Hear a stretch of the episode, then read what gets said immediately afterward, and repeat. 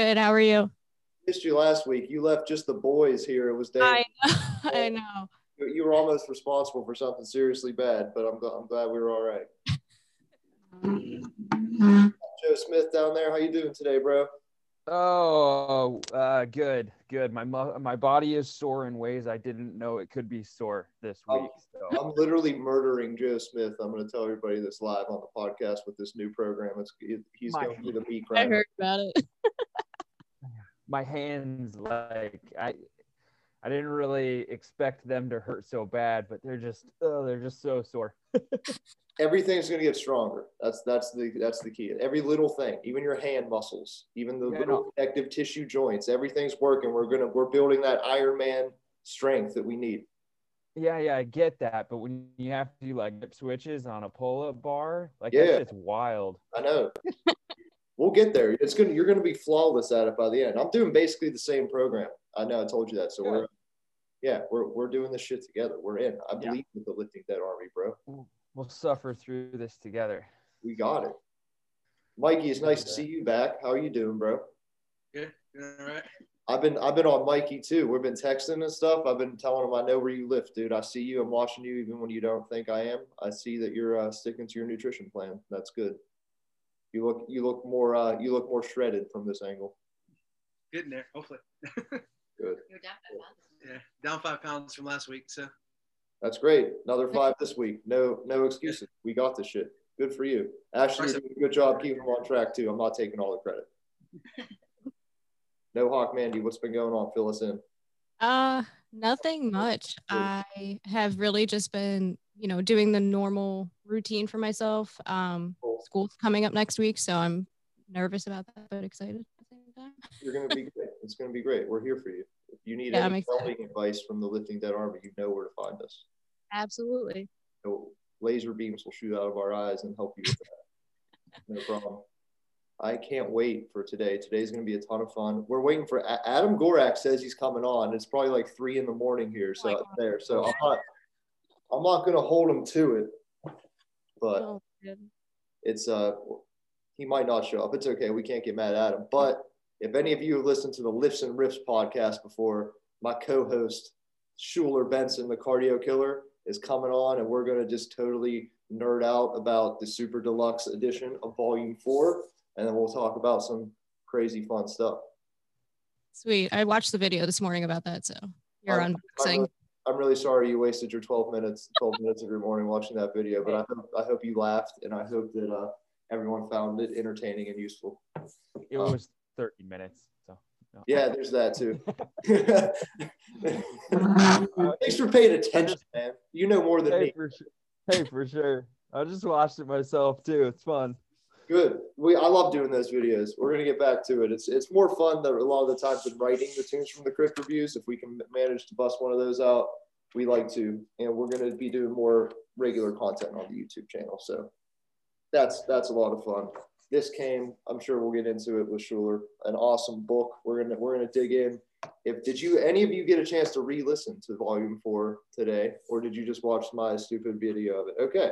Well, I think the, we're going to find some newfound reappreciation for Volume Four. I did myself, and I know Schuler has a lot to say, so we're going to get him in here now that I've introduced him to the world. Let's see. He's he's a ridiculous force, and I love him. It's royalty. He's he's not even there. Check him out. looking out the window. Who's going to come? He's a Morpheus. You don't know. There he. There he is. What up? Schuler.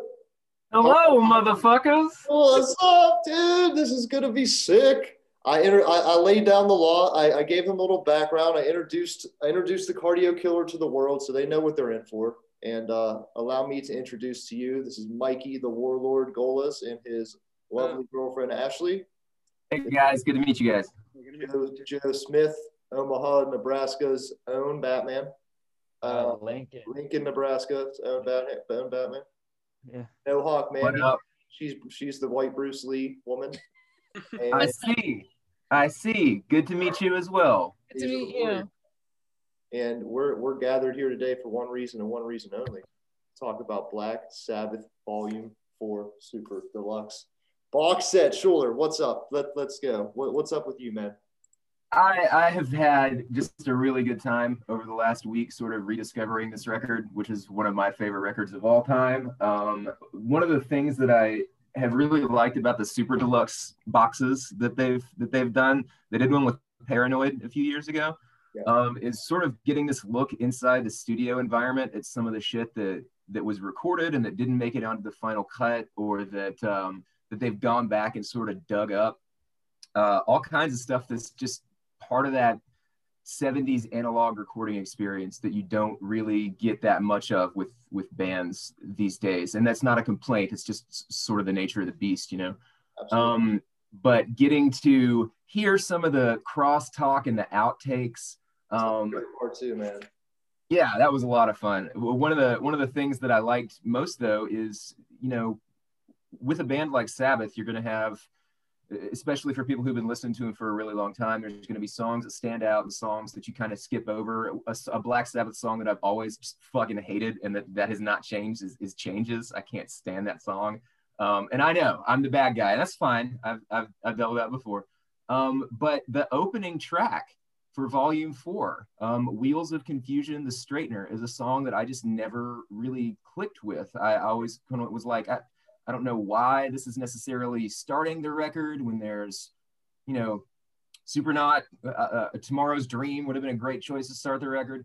Uh, it just never clicked with me, you know, for all the years that I've been listening to the record. But the alternate take on that second disc uh, or maybe it's the third disc, I can't remember, that opens it and it doesn't have the guitar solo over the beginning, Yeah. totally changes the vibe of the song, man. And I, I like I really dig it now. Like I really enjoy it. I, I found the same thing too, listening to those outtakes. Like it sounded like Wheels of Confusion should have been on Master of Reality if you when you Yes. listen to the outtakes, right? It's, Yes. It's uh it's great to hear like the skeletons of these songs and like how they became. And it uh it made me, as you know, we've talked about it before.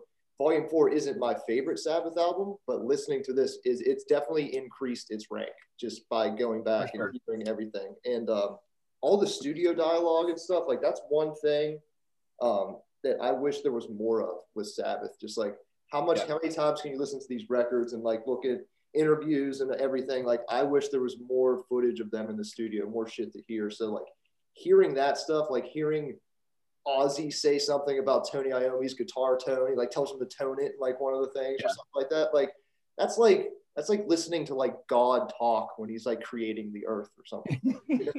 yeah. And the, the the working title bollocks um for Yeah. all of the songs. What's this one called? Bollocks. Bollocks. Yeah, to, to hear that is so cool. I mean, but maybe we're the only ones that care about it or super nerds that care about it. But that's what this I is don't- for. If you're not a super nerd, you're not here right now, probably. Yeah, agreed, agreed. And and, and it really does kind of depend on the band. Like there are some there's some stuff like the all the death reissues that Relapse did a few years back. Um, like spiritual healing, especially, there's a whole lot of stuff going on in the background. You can hear them talking to each other. There's like rehearsal footage and stuff like that. Those things are interesting sometimes, just sort of to get an idea of maybe what was going on at the creation or the the refining of some of these songs. But nothing is quite as fun as just sort of like imagining Sabbath in there, like in the studio, back and forth, getting Sure. that chemistry with each other, and and so that's like instead of just being a novelty, like I found myself listening to these several times over. Um, but like on the drive back from DC the other day, I had four discs of this this one box set that I was listening to, you know, over and over and over again, just because it's it's so cool to rediscover something like that that you're so familiar with already.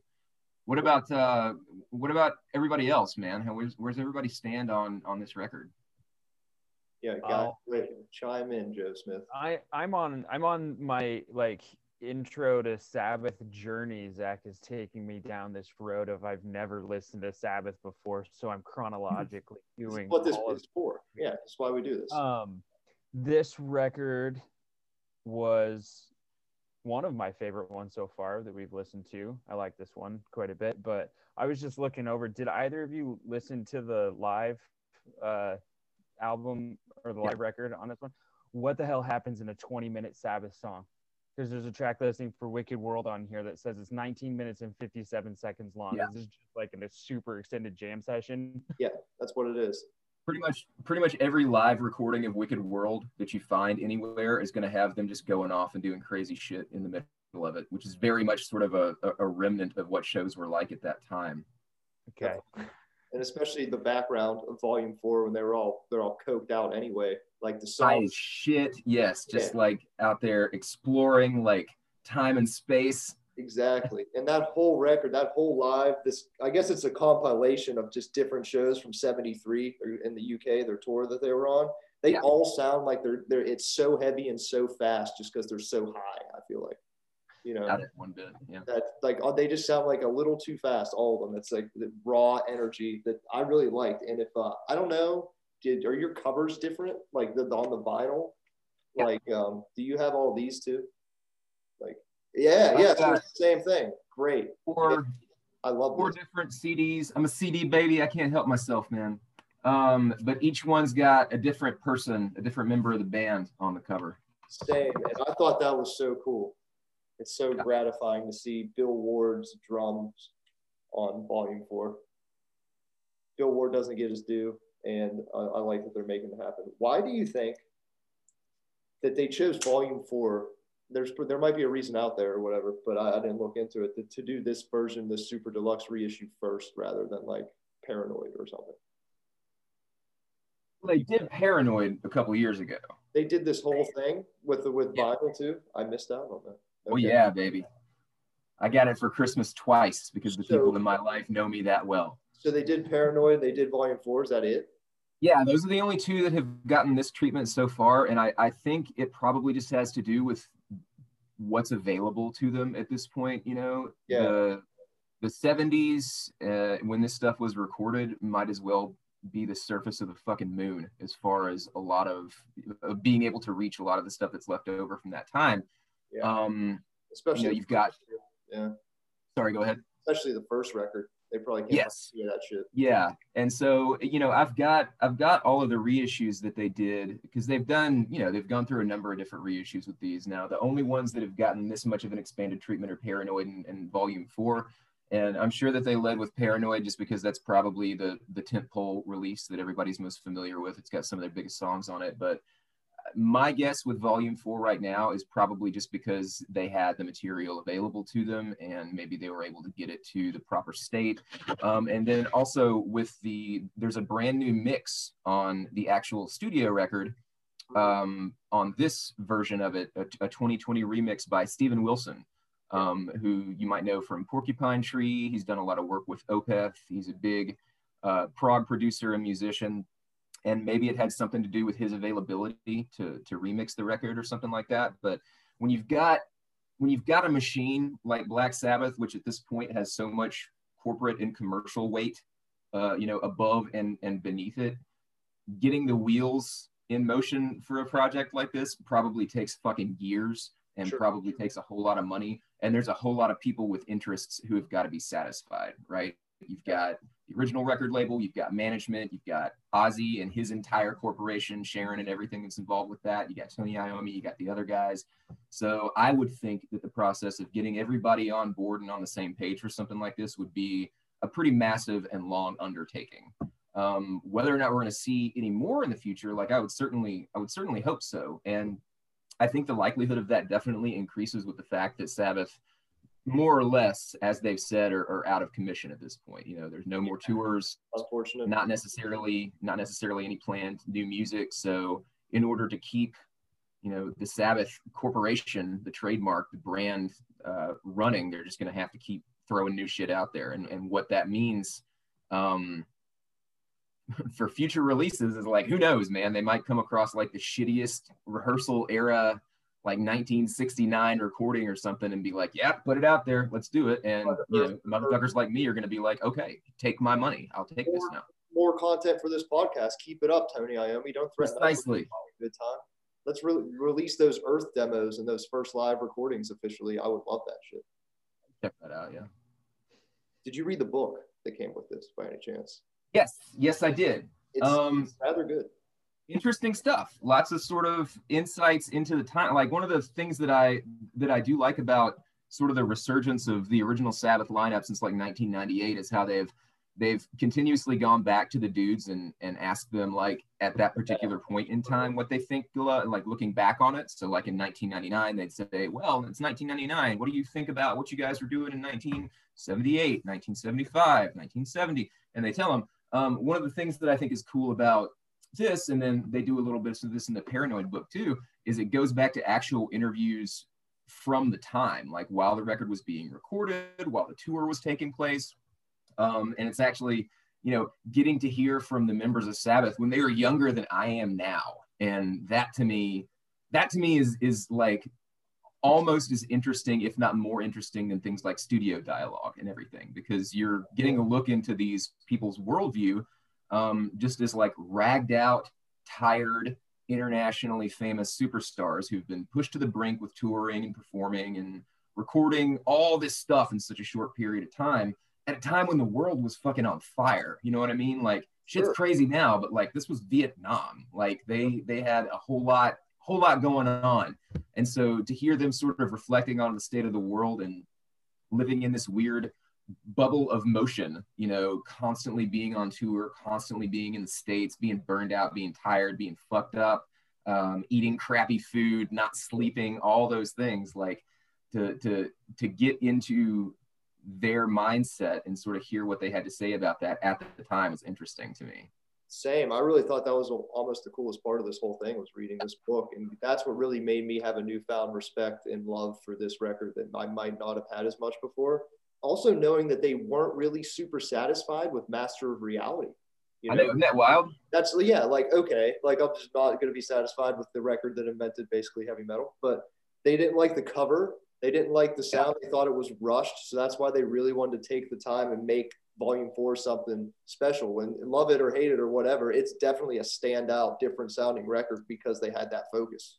Yeah, it's a it's a party record, man. Like it's it's definitely I think they were breaking free of some of the the stereotypes that they had gotten saddled with in like a really short period of time. Like it's hard for us as products of this age. Actually, it might make more sense for people who are like in their early 20s or in their teens right now because the streaming environment has changed the pace of the music industry so much, right? There's like a new song dropping every couple of months.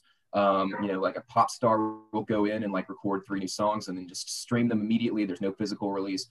That is much more similar to the way the music industry functioned in the late 60s and early 70s when bands were just like hammering out records and staying on the road. The first three Black Sabbath records came out in the span of 18 months. That's crazy. Like that's crazy to think about, you know? Yeah. Um, and I like I I forget where I was going with that thought necessarily, but it's not uncommon. Uh, yeah, to really like it's early in the morning. I still got my coffee in my system. Typically, when you and I are like talking and interviewing people, it's like 5:30 and I'm about to fall over. Yeah. Um, but like right now, I'm still going, baby. I'm ready to fire. Yeah, keep it up, man. That, you um, don't hold it back for these people. They they want the they want the weirdness. That's why they're here. They, they show up at like 8:30 in the morning to hear me talk shit. They're they're legit. Well, um, it's it's fucking. So what's cool about this podcast, right? Is a lot of people that listen to it and show up aren't necessarily the biggest. Like we're we're definitely the biggest Black Sabbath fans here for sure and, and it's kind of cool to see people's reaction, even if you, they don't like it necessarily. They show up, or they're at least interested in what we have to say about it, or the lessons we can learn from it, or just it's so perplexing and weird that we still care, and the world still cares that much to hear about Black Sabbath recording Volume Four. You know, 40 years after after the fact. It's just a testament to how legendary and meaningful that this music actually is. I think for me, it's really exciting just to see people who are so excited about something. Like that, that makes me super happy to see some, like just people who are, it might not be something that I give a shit about or I'm compassionate about, but like I'm willing to give it a chance and listen to it. But to see, well, Zach every week and yeah, now like this week, get another person, you guys are just like, ah.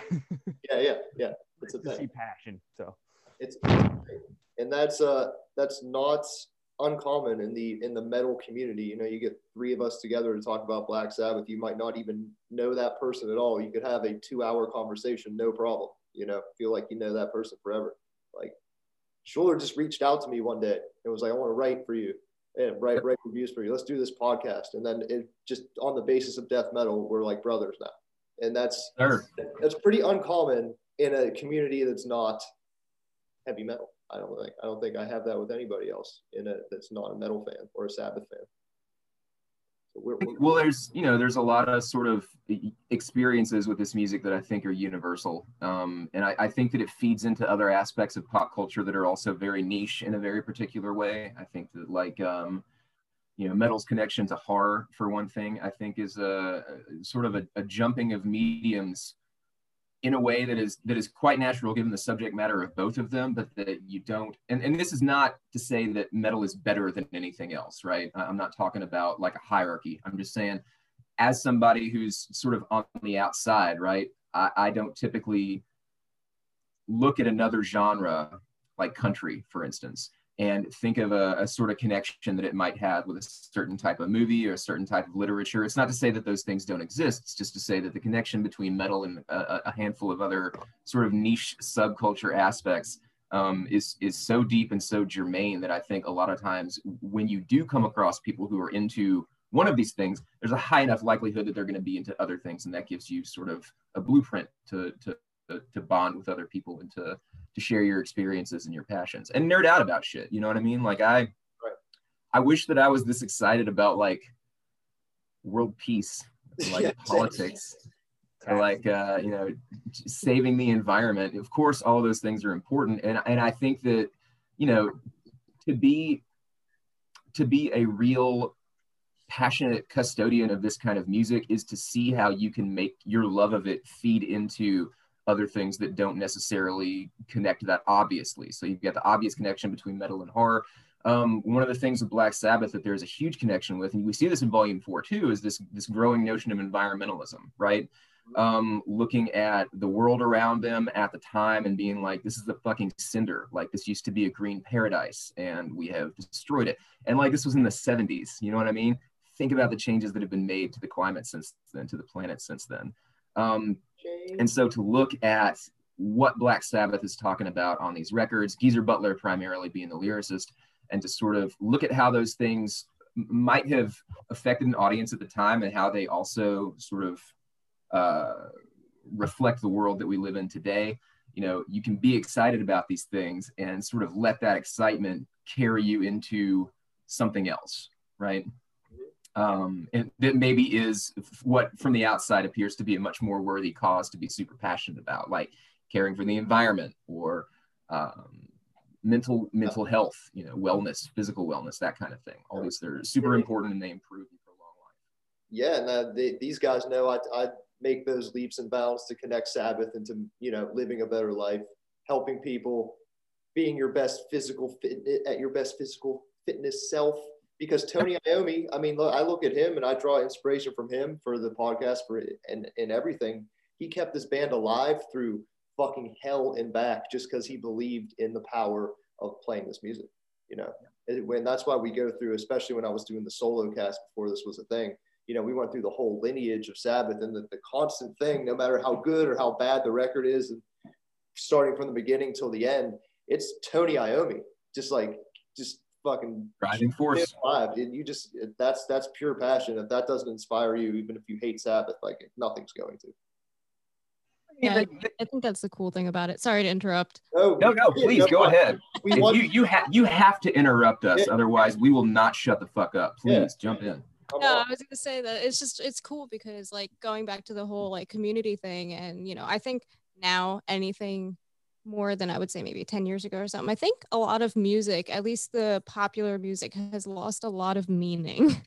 And you know, they're just, you know, like I'm not gonna name names, but name names. WAP is not exactly or WAP, whatever you want to call it, is not exactly the best, you know, thing to get information out there, eh, you know, in my opinion. And like, you know, Black Sabbath, especially, like, I'm not the biggest fan either, but listening and reading their lyrics alone, it's just like there's an actual message, you know, and I feel like most music has lost that, but I feel that metal and metal um, subgenres have really kept, you know, the meanings, you know, the messages in their songs and their lyrics and, you know, the emotions that you feel in it.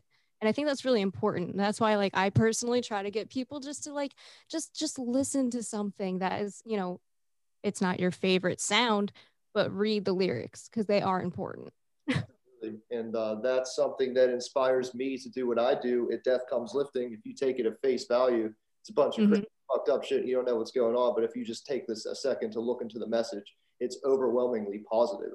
And that's exactly. thing. like look at Master of Reality. That's like the record they get like devil worship credit for, but there's like Christianity themes and the higher consciousness all through all throughout the record. So they're kind of like the masters of that, and that's what I that's personally what inspires me in an artistic way. Um, yeah i think that's why the community you know and the subgenres and everything are fairly you know strong and unitive because that's the point you know like yeah it sounds cool and it sounds like a demon being resurrected too but like there's an awesome message too I like your I like your perspective, No Hawk Mandy. That's why we that's why we want you here. She's she keeps this podcast together, guys. She's the one who actually runs this. Shit. Quarterback and shit. I love it.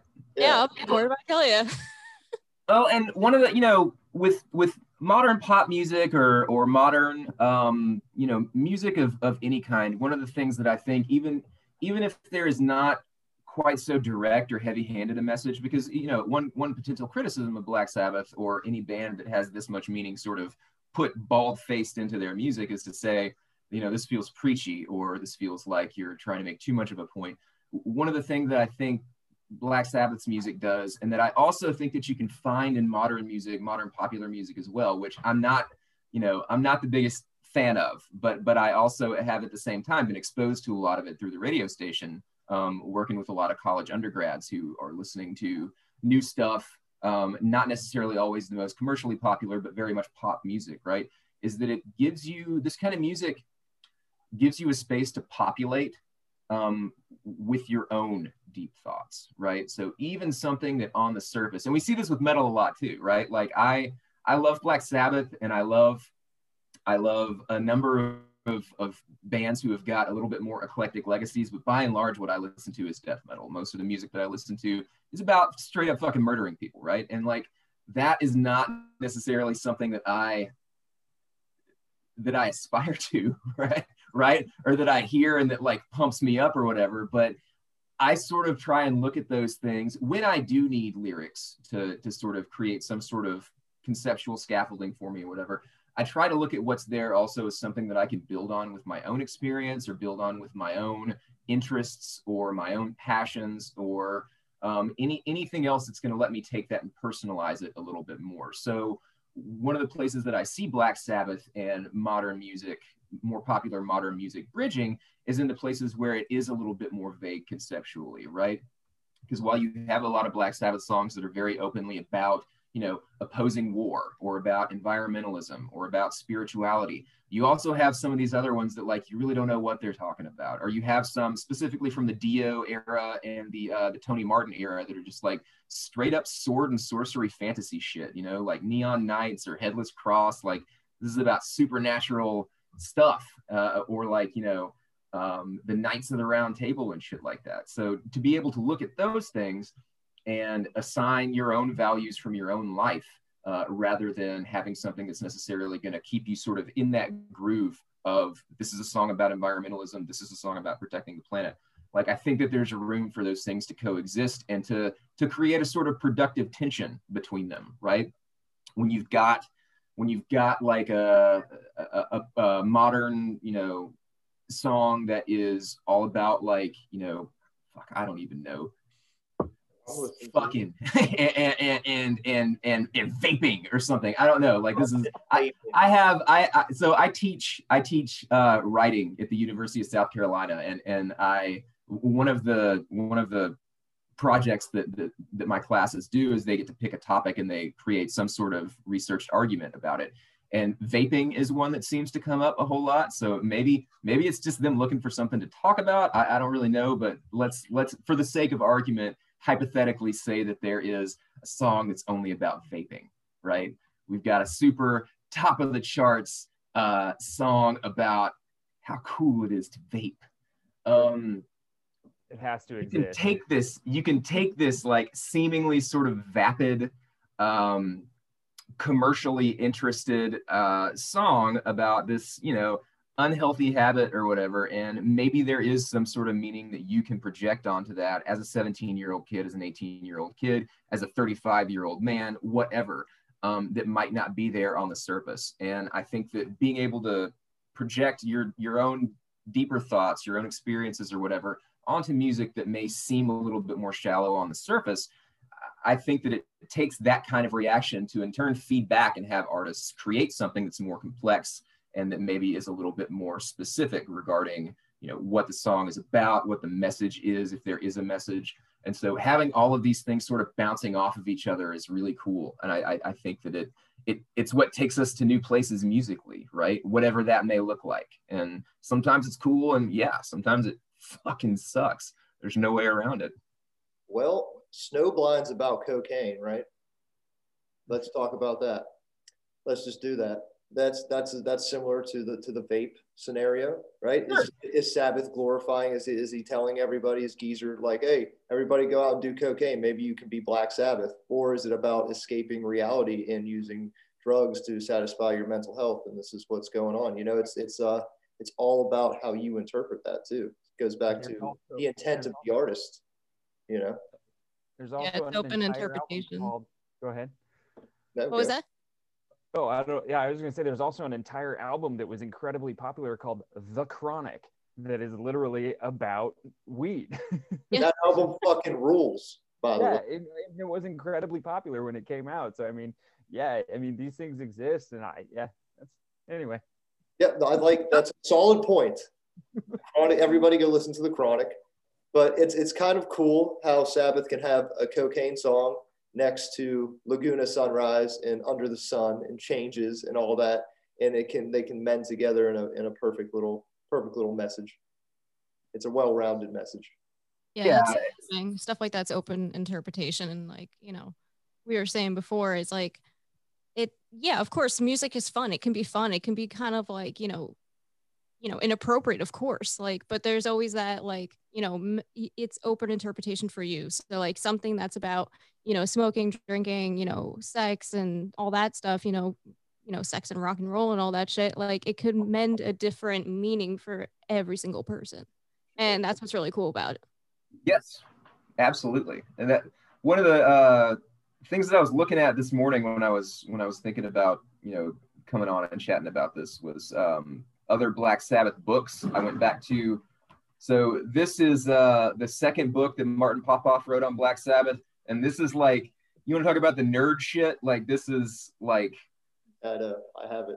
yeah, you, you know what I'm talking about then. Like there's stuff in here where you're like, why the fuck would anybody want to know this? That it's like Sure. that, it's like that specific and that sort of mundane and and and inconsequential. It's shit that does not matter that nobody should care about, but enough people care about Black Sabbath, they put it together. I was looking for other books a little bit like this on Amazon.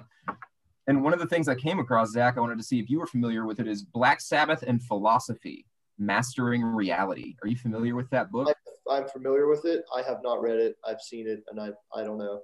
I, I don't know if I if I should read it. I definitely should read it. I just ordered it, man. I'll send it to you after I'm done because Yeah. I I think there's definitely some interesting stuff going on in there, and I, I think that that sort of like what Mandy's saying. I, you know, philosophy is one of those things that you that you look at from the outside is sort of like this monolithic, unchanging set of ideas, right? But then once you get into it, you can find that there's a lot of different aspects of it that are very subjective, a lot of different things that can be applied in very different ways and mean wildly different things to different people. Um, so I'll be interested to see sort of what the intersection between uh, Black Sabbath fandom and philosophical know-how might might generate. It seems to me like a potentially very interesting conversation. Sure. It's basically what we do here anyway. So I want to see. Yeah, you know, you're the first guest ever on Sabbath Sunday podcast. So that, I- that's what I, wanted to I am honored. I am glad to be here. One of these days, it's going to be one of these days. It's going to be Tony Martin on here, and uh, you got to have me back because I got questions for Tony the Cat. we I got shit that I got to know. I want Tony and I want Bill Ward. I honestly, could- I honestly couldn't care less about any getting anybody else. Tony and Bill Ward. I think Bill Ward would do it, man. Bill Ward's like writing poetry and shit now, so I think he's probably a little bit bored. I think that uh, we could probably get him on here and, and chat and you know send him some merch, send him some fucking death comes lifting shit, and get Bill Ward wearing your shit when he goes to do the whatever it is he does. What is it? The thing that old that uh, elderly folks do with the Yeah, the yeah. bike, it's- the arm bike for your yeah, the bike for your arms. I I know I'll tell you, I've tried that thing though, and that thing will fuck you up. Dude, Um, dude, that's fucks you up. we just got a new one at the physical therapy office, and I was like breaking a sweat five minutes in. Hell yeah. it'll wear it'll it'll wear you out like i, I i've had all these I, I run the my my main source of exercise is is running and i have these sort of recurring nightmares about what would happen if i were to get hurt and i and i couldn't run anymore um, and so i've researched the the arm thing and it's i'm glad to know that it's out there and that if worse came to worse and i broke my leg or got really severe tendonitis or something like that, I could go and I could do that and still be able to get that cardio rush and, and be able to sort of Oh, yeah. maintain that way. I can't stop picturing Bill Ward in our Master of Iron baseball T-shirt on that thing at a at a, at a local LA fitness, just like sweating his ass off, and nobody knows who he is. Pimp. It's happening. Go circling back to the to the record before we get out of here. I wanted to ask you, what did you think of just those straight up remasters? Like I, I feel like on most remastered editions, I, I I'm I'm not that much of a music nerd to tell a huge difference, but on this one, it does sound really good. It Like, sounds, I, I think it sounds great. Yeah. So there, there are three, there are three primary versions of this record, right? You've got the original master, you've got the 2015 master, and then you've got the master that they just released that um, definitely the best. Steven Wilson did. And the only real difference between the original and the one that came out a few years ago, the 2016 remaster, sorry, um, is the volume. Like this just it's Right. louder, Yeah. and I, that's good. Like because if you, especially if you put it in a mix, right? If you like I, if I make an Ozzy mix for Black Sabbath, it's going to have volume four in there, but it's going to have 13 in there too, and the volume is just so monumentally different that it's nice to hear it be louder and everything. But one of the things that I noticed about the, the mix on the 2020 version that Steven Wilson did is that everything sounds so much more lush and deep and crisp. Like it really does sound like they recorded this record recently. Um, and that's fucking impressive, man. But if you, even if you're not the biggest fan of Steven Wilson's music, which I'm not, um, a, a lot of it's just a little bit too weird for me. It doesn't really go anywhere. It's not very heavy. Um, the guy, Killing people and raping aliens. Yeah. Exa- yes. Right. As a as a producer and engineer, there's just no denying that that man is absolutely brilliant as what he at, at what he does. I would love to see him take a crack at some of the other Black Sabbath records that, that haven't been remastered in a while. Yeah, that'd be awesome. And you, uh, your personal favorite Black Sabbath song being "Under the Sun." Uh, those last couple tracks on that third is it the third disc that there's that they do the Under the Sun outtakes and stuff? Yeah, Or yeah. third, fourth.